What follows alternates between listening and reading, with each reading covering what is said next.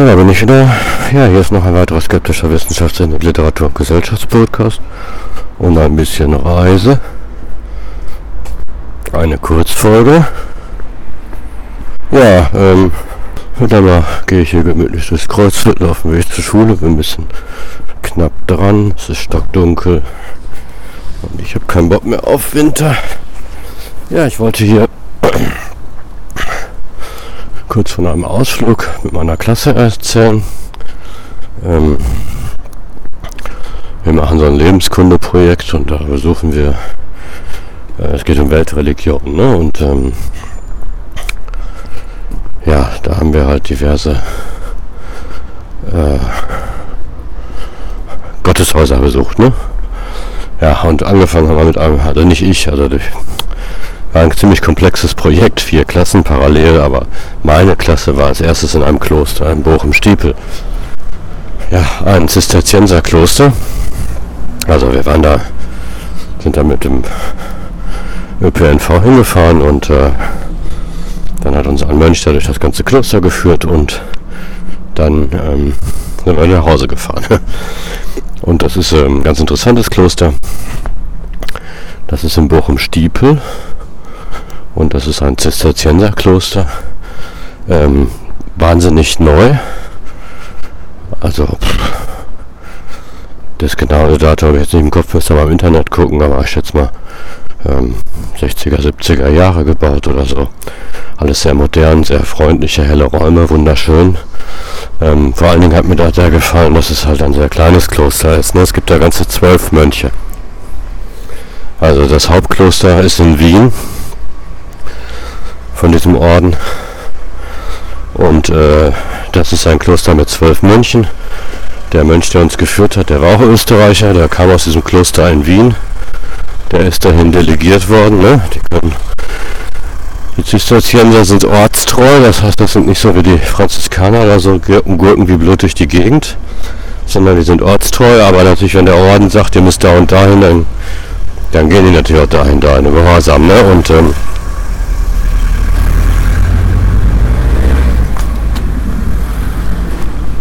So hat es diesen Österreich halt, halt nach Bochum-Stiepel äh, verschlagen. Wobei bei Bochum dann im ersten Jahr Assoziation Herbert Grönemeyer und so, ne? Porthässliche Industriestadt. Das stimmt, ne? Also Bochum ist eine porthässliche Industriestadt.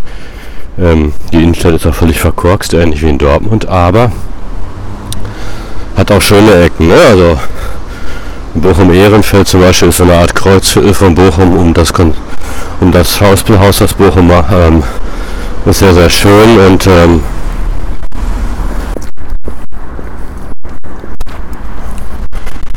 da geht es in das sogenannte Ruhrtal ähm, und das ist unglaublich schön. Äh, Ruhrgebiet wurde ja so konzipiert,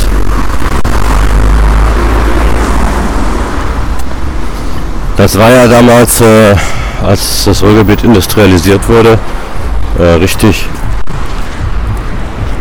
Landschaftsplanung. Das ist jetzt nicht so, wie man sich das vorstellt, äh, eine typische Macke von, äh, von ähm, sozialistischen Staaten. In Russland gab es ja auch so riesige Landschaftsplanung. Ne? Das gab es auch natürlich überall auf der Welt. Ohne dass der Staat plant, geht ja gar nichts.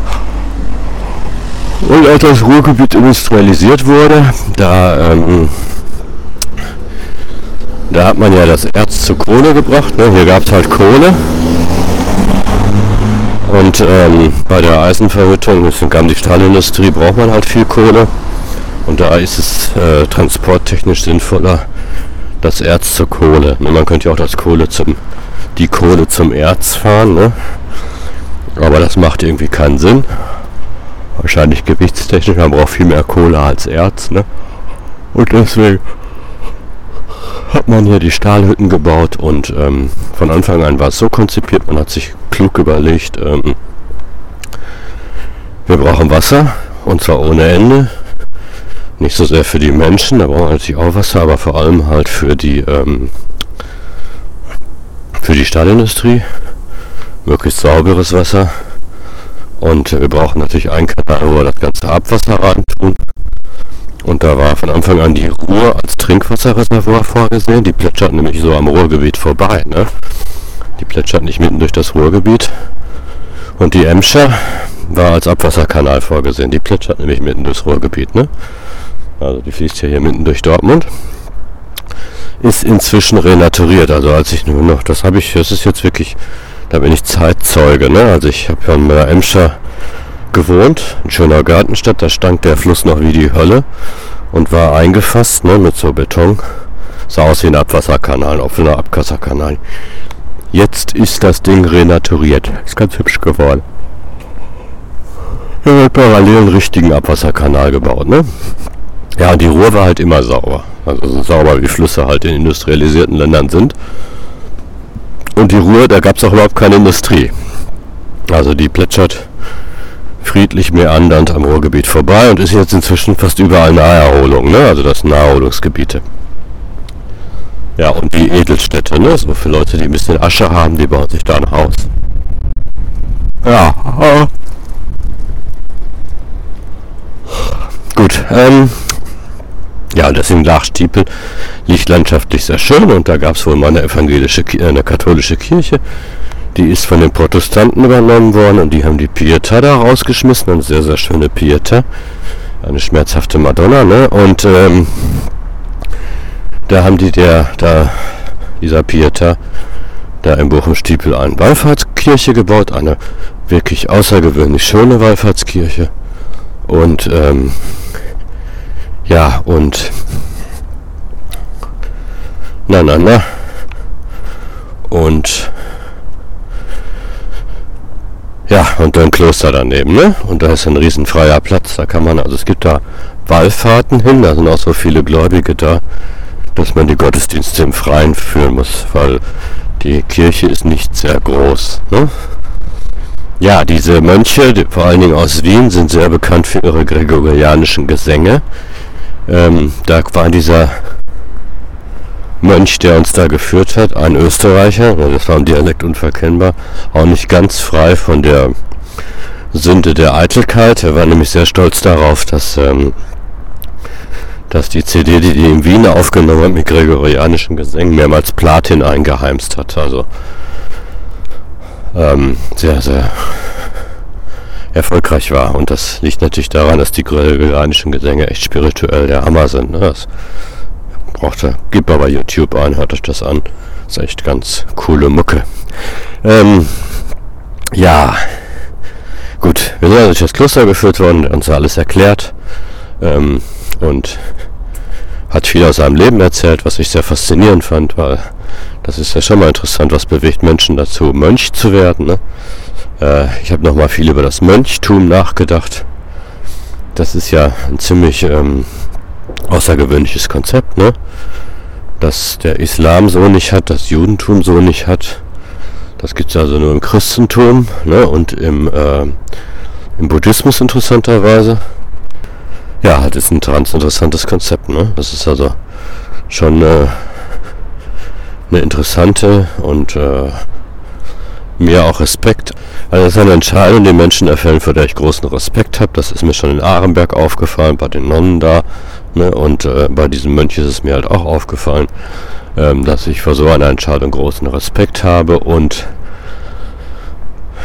das äh, kam bei seinem ganzen, ähm, bei seiner Erzählung auch deutlich rüber. Es ist natürlich eine schwierige Entscheidung, man verzichtet ja auch auf extrem viel, ne? Ähm, also auf eine Beziehung, auf Sex. Das mit dem Eigentum würde mich jetzt nicht so belasten, muss ich ehrlich sagen, weil die leben da ja ganz gut. Also Armut ist das nicht, ne? also es ist schon Armut, dass sie nichts besitzen, aber es ist äh, äh, auf eine nette Art spartanisch. Ne? Es ist sehr edel, die Räumlichkeiten waren sehr edel eingerichtet, nicht, über, nicht barock überladen, aber schlicht und von den Werkstoffen auch schön. Also es ist einfach ein sehr schöner Ort. Ja, was kriegt man dafür? Wahrscheinlich eine ganze Menge Frieden. Ne? Äh, das habe ich allen Mönchen, denen ich so begegnet bin und auch allen Nonnen angesehen, dass natürlich diese hochstrukturierte Lebensweise auf Gott ausgerichtet zu einem großen, großen inneren Frieden führt. Ne? Das ist, äh, man ist natürlich nicht so aufgewühlt, wovon auch. Ne? Also, und diese ständige Meditation und Kontemplation äh, führt natürlich zu einem großen Seelenfrieden. Das ist halt das Geschenk, das man dafür erhält. Und ähm, ja, das ist halt das Geschenk, das man dafür erhält.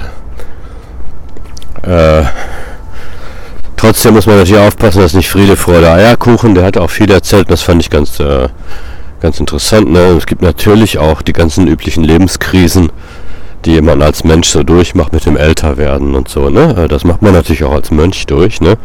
Ist jetzt nicht so, dass man äh, aufhört, Mensch zu sein und nur noch mit dem Kopf über den Wolken lebt. Es ist also ein Lebenskonzept, das äh, sehr interessant ist und es ist, ähm, es ist wirklich ein, äh, ein Gegenmodell zu dem klassischen Materialismus, Hedonismus der heutigen Welt. Es ist ja wirklich die exakte Antipode, ein total anderer Schwerpunkt. Und das ist ganz interessant, dass es da halt doch noch äh, Gegenbewegungen zu der, sagen wir mal, herrschenden materialistisch-hedonistischen, äh, ohne das jetzt abwerten zu wollen, das hat ja auch viel für sich, ne? Dieses materialistisch-hedonistische. Aber wenn es ähm, wenn's die einzig, äh, wenn es das einzige Angebot ist, ne, dann dann kann das ja gar nicht gesund sein. Ne? Also, also das finde ich äh, ein bisschen äh, grenzwertig bis gefährlich. Ne? Außerdem kann dieses materialistisch-hedonistische ja auch umkippen.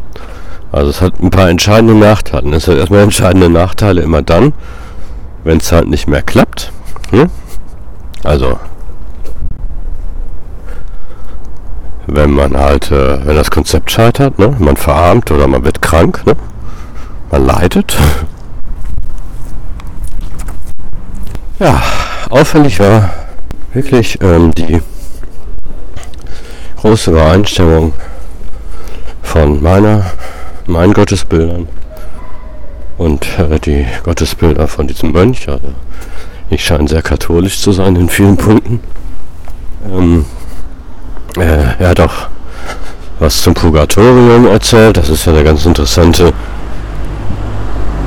katholische Idee. Er hat das auch begründet, warum das Purgatorium nötig ist.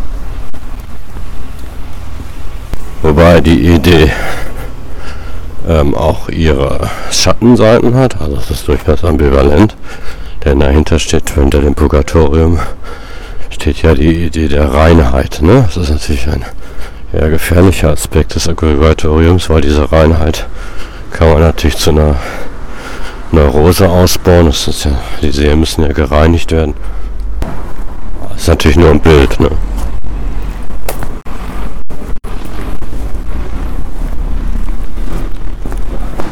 Ja, und äh, also die Idee ist natürlich, Gott ist total, Gott ist ja gut, ne? Total gut und äh, wer in die Nähe Gottes will, also der ähm, muss sich reinigen, ne? Also in den Himmel will. Ne? Muss gereinigt werden. Dafür ist halt das Purgatorium da, also das Fegefeuer, sagt man ja im Deutschen. Das ist ein bisschen, ich weiß gar nicht, wie die wörtliche Übersetzung ist, aber es ist halt Reinigungsort, ne? ein Ort, in dem man gereinigt wird. Die Idee der Reinheit und der Unreinheit ist natürlich problematisch, fast so problematisch, dass man einen eigenen Podcast rausmachen könnte. Ne? Da kann man natürlich eine kernige Neurose rausmachen.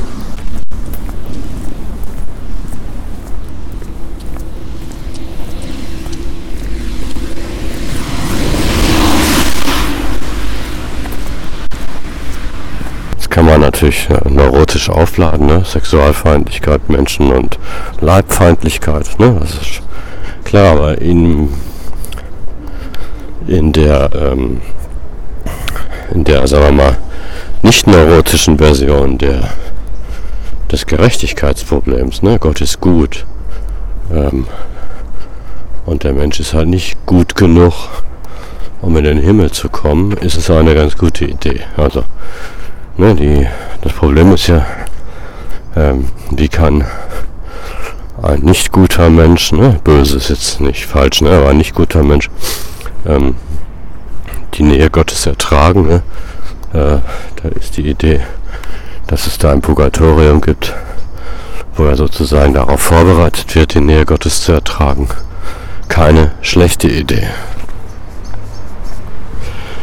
Ja, ein Punkt, wo es Abweichungen gab, und da mache ich in der nächsten Folge noch länger was zu, was so Abweichungen angeht, in äh, Weltbildern. Äh, dieser Mönch war völlig überzeugt davon, dass es also Engel und Dämonen gibt, ähm, die mit den Menschen reden, die versuchen ihn äh, zum Bösen zu beeinflussen. Vor allem die Dämonen hatte er sehr mit, mit dem Teufel. Ähm, nicht sehr, so ein Quatsch hat er nicht ununterbrochen von erzählt, aber da hat er einen Vortrag, Kurzvortrag zwischendurch, hat er das mathematisiert. Ja, da wird es interessant, ne? weil ich glaube ja überhaupt nicht an Engel und Dämonen. Ich glaube nicht, dass Gott ein äh, anderes Wesen außer dem Menschen erschaffen hat, das über einen freien Willen verfügt. Ne? Engel werden sich ja als Lebewesen mit freiem Willen vorgestellt, ne? die sich gegen Gott auflehnen können. Das glaube ich nicht, dass es so etwas gibt. Und da gab es halt eine Abweichung. Es gibt ja dramatische Abweichungen und weniger dramatische Abweichungen in Weltbildern. Ähm, Akzeptanz und Toleranz hatte ich ja schon eine ganze Folge zugemacht. Da komme ich jetzt aber nicht mehr zu, weil ich schon an meiner Schule bin. Da mache ich dann einfach noch eine Folge raus. Ja, okay, ja. Gut, das zu dem Bochum Stiepel Kloster. Ja, da kann man auch Urlaub machen. Also nicht Urlaub, sondern kontemplative Aufenthalt. Ne? Also man kann sich da, die haben Gästezimmer, die glaube ich sehr langfristig ausgebucht sind. Und ich hatte ernsthaft überlegt, weil die Umgebung auch so schön ist, äh, das mal zu machen. Der Kreuzweg ist übrigens nicht schön, äh, muss ich sagen, zu modern für mich. Aber ähm, trotzdem, da kann man halt Urlaub machen, da kommt man sicher auch zur Ruhe. Gut, ja. Will ich aber aufhören, weil ich da bin. Ja, das war noch ein weiterer skeptischer Wissenschafts-, Literatur- und Gesellschaftspodcast und ein bisschen Reise eine Kurzfolge. Ja, wenn es euch gefallen hat oder nicht gefallen hat, Anregungen oder Kritik habt, dann schreibt mir doch einfach eine E-Mail an eilig-podcast.yahoo.de, eilig-podcast.yahoo.de, eilig-podcast.yahoo.de. Ja, bis zum nächsten Podcast. Tschüss, Koski.